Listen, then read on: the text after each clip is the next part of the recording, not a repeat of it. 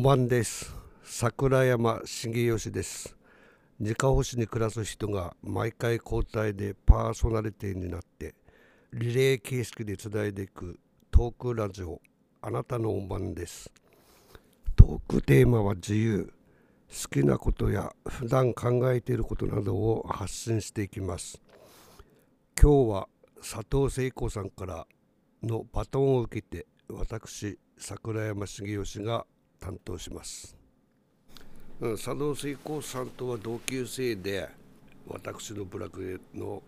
2級上の先輩のお嫁さんです。まあ普段あまり話すこともないんですけども非常に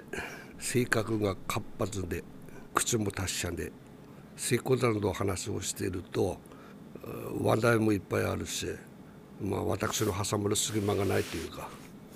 そんな感じの大変明るいいい方です。あなたのおばんです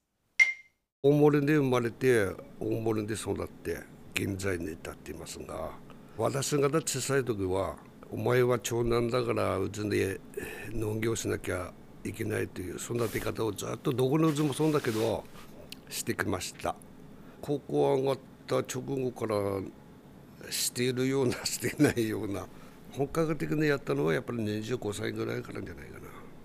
親の尻にくっついて仕事を覚えていってそれから自分なりのことをしてということです。いややっぱり嫌だったよ。男3人兄弟の長男なんでさでお前は長男だから勉強はあんまりしなくても田んぼについてない弟が2人はうちに飯食いないからよそに出ていかなければならないから一生懸命勉強しろと。そういう感じでしたよ。その頃農家のうちには馬はいなくなっていたけど牛とかそういうのはやっててどこのうちにもいたんですよ。ちょっと頭数多く飼ってる人5頭6頭飼ってる人は町の牧草地とかそういうのを借りて冬場の餌確保してたんですけど私のうちにも牛いたんですけどその枯れてる牧草地を全部請け負って機械を買ってでそれでその全部草刈ったり田んぼにいたりそういう機械を買って請負の仕事をしていたので。小遣いには苦労しなかったです農業機械が出る前はみんな後ろまでやってたからで農業機械が出てきてからは家畜としてではなくて子供を取ってで子供を販売してた。今から15年ぐらい前かな。まではいたな。牛の好きな親父でな。動物好きで牛をいなぐするっていう絆をしたらうまく一頭買おうかなっていう話までされて。それやらやられると草の確保をしなきゃダメだからあのそれはやめてくれっていうこと。若い頃の楽しかったことはブラグの若い人がみんなうちにいたから今日は雨降ったから休もうとかブラグ一斉にこう休んで若い連中の交流の場っていうか遊びの場みたいなのも作ってくれたし、うん、今とは全然違う。ですからあの米は作って会社に行ってるっていう人はあんまりいなかったの当時はですねみんな第一種兼業農家第二種兼業農家で農地は財産っていう考え方をまあ親あるいはおじさん方が持っていて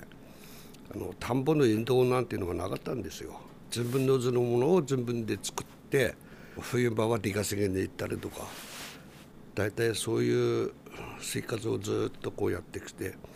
だんだんその田んぼを手放す人も出てきて、えー、ある程度面積を増やして、まあ、親子3代でやれるくらいの面積を今確保してあのなんとかかんとかやってますけどもこのコロナで売り上げが落ちて大変です。国籍上は銀炭という言葉はないんですけども実際にはあるのやなその米を作りたいだけ作っても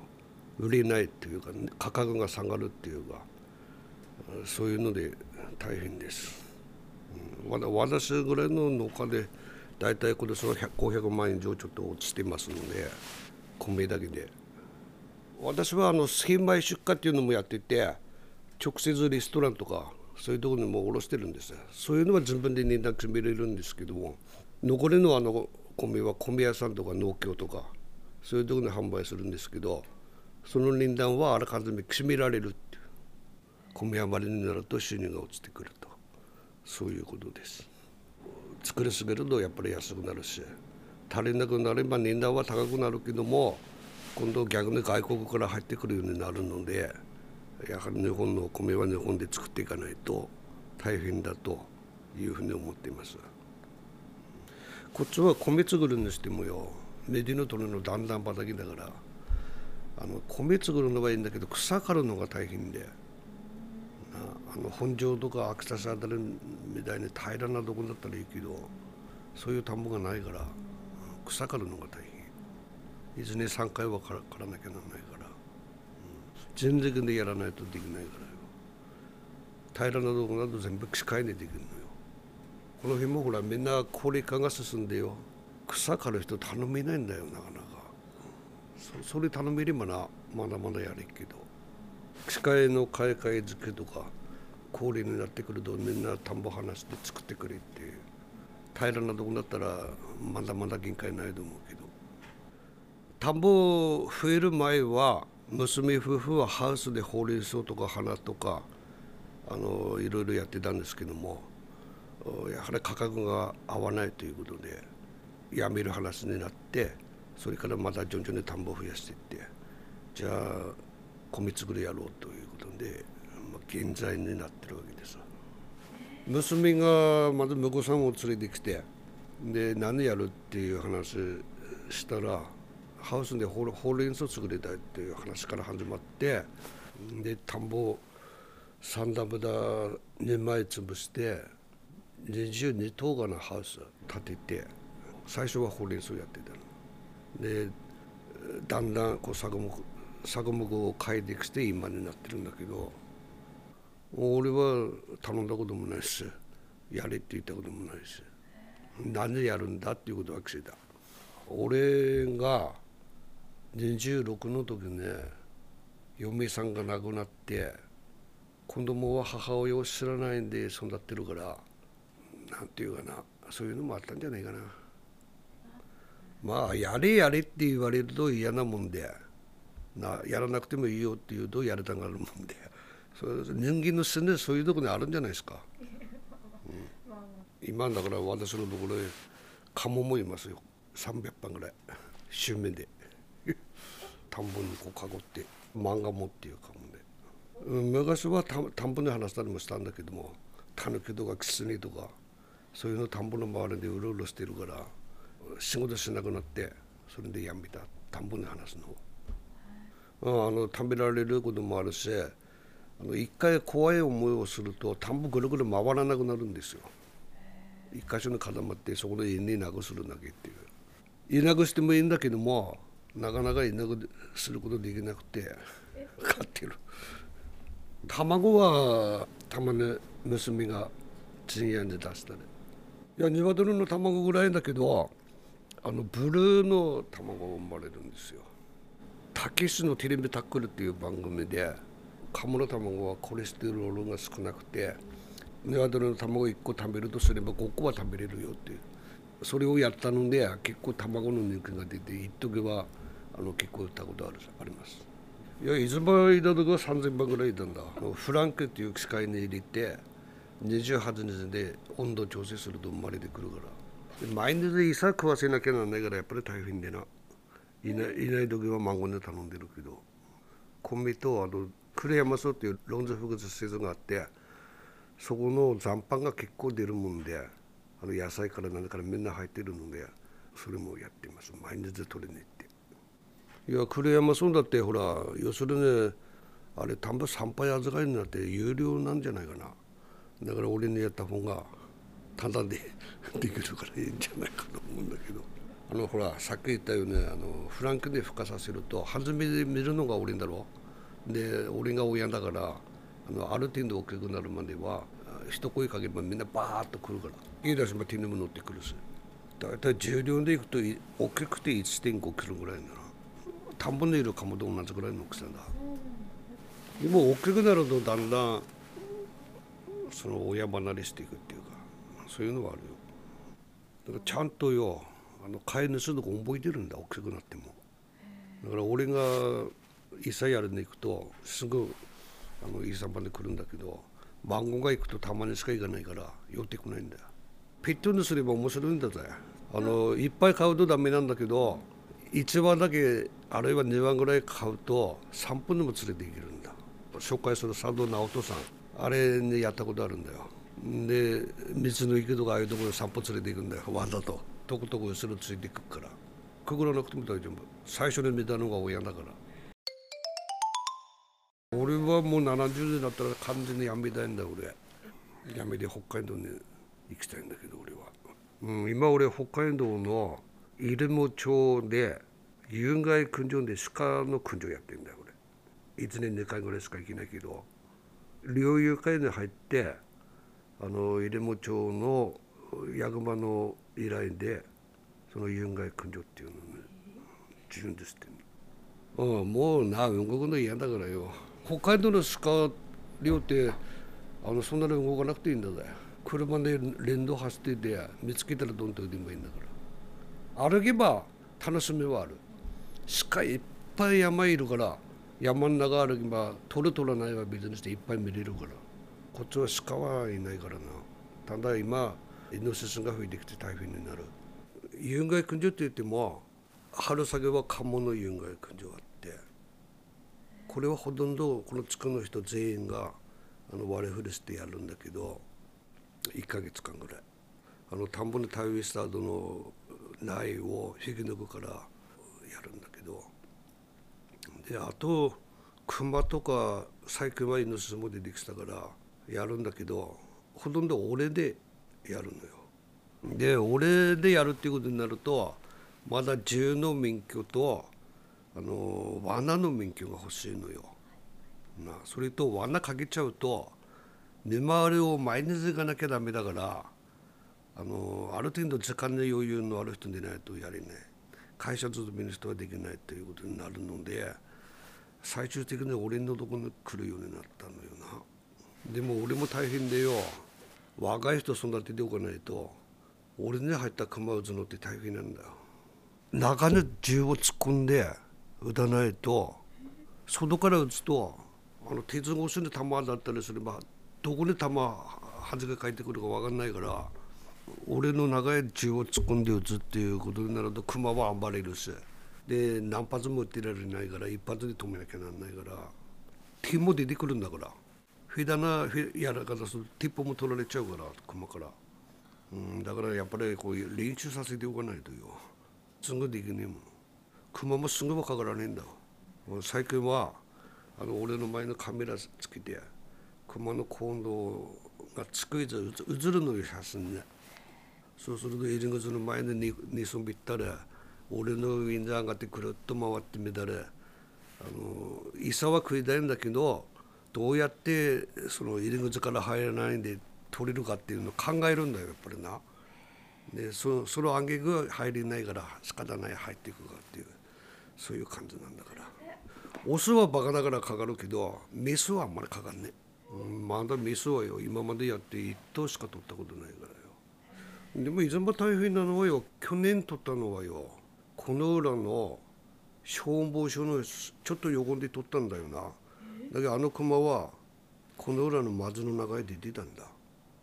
7月25日の日に射撃の講習があってその時高速の入り口で今後マが死んでいたっていう話もあったんだよ。車からひかれて。で帰れはなかったって言ってだから役場に電話して回収したか？って聞いたらしてねって言うから母熊が田んぼ戻ってきてくわえて持っていたんだよな、うん、だからこの裏は人通りが少ないから夜は見られてないんだろうけどあのまず出てると思うよ。そこでまず一頭取ったろ。翌日またかかったんだよ同じ俺ね。ああいうのは見たことも聞いたこともねイーサも何年も入ってないのに入ったんだよ。だからずっとあのこの裏のまず散歩して歩いたんだって。俺は思ってんだけどよ。初めた年は昭和56年から。28ぐらいじゃないかな。たまたま俺の友達がやっててでさっき言ったように嫁さんが死んでで2年ぐらいして暇だったら使えって言われて一緒に行って。でああこれ楽しいなと思ってよ。それがきっかけ。鉄砲の免許取った1年目ねあの今亡くなったんだけど東京の人で佐藤さんっていう人がこっちの方に吉祥寺に来てたんだよな。寿司屋に寿司食いに行ったらその人と一緒になって話をしたら鉄砲寺に来たっていう話でそれからずっとこう友達関係に来たのよ。でその人はプロなのよ。日本で56人しかいないんだけどその中の一人の人であのすごく俺は面倒見られて、来たの。でそれから10年15年してからだよな北海道面白いよって言われて最初はほら車もなかったし軽トラックで行ってそれから今25年ぐらいが北海道に行き始めてだから鉄砲の弾も全部当たるようなものを作ってもらって売ってる弾は当たらないんだ。道具はみんな売ってるのよ。で例えば火薬の量を書いてみたり弾は重さとか形状がいろいろあって、うん、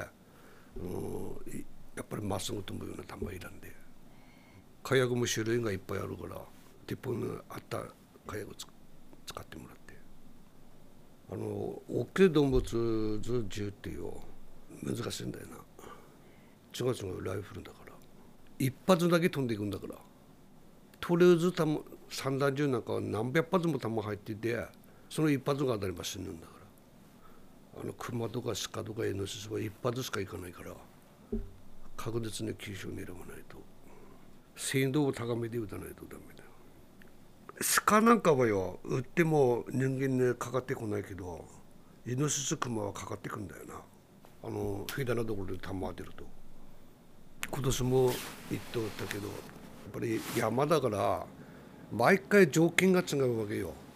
岸もあるしインダもあるし。もう細いあのインダで弾ぶつかれば弾曲がっていくんだから。だから無の境地に入って打たないとな熊は。ダメだな。考えて打ってるもダメだ。だから打てない時もある。いくら言っても岸が邪魔したで。急所に入れる自信がなければ打たねだって俺2回ぐらいあれだ。熊に向かわれてっからよ。今年打ったのも100メートルぐらい先にいたのを打ったら倒れて行ったなと思ってたら笹山から出てきてよ。で5メーターのとこで一発撃ったから熊よりイノシシの方がおっかないかもしんねえな。あれは間違いなく向かってくる。いろんなことあるからよ。言うんだできねえんだ。だからもう5年ぐらいはやれてな、うん、やっぱりストレスがなくなるそれやると。いや取った後の爽快感だな。何とも言えねえ その漁師のな、うん、あるんだ。あなたのお番です。さて次にバトンをお渡しするのは佐藤直人さんです。直人さんとは隣同士の関係で大変優しい人のいいあの女性にモデルようなタイプの方です、えー、直人さんよろしくお願いします。ということで今日のお晩は桜山茂吉でした。次回は来週金曜日更新です。お楽しみに。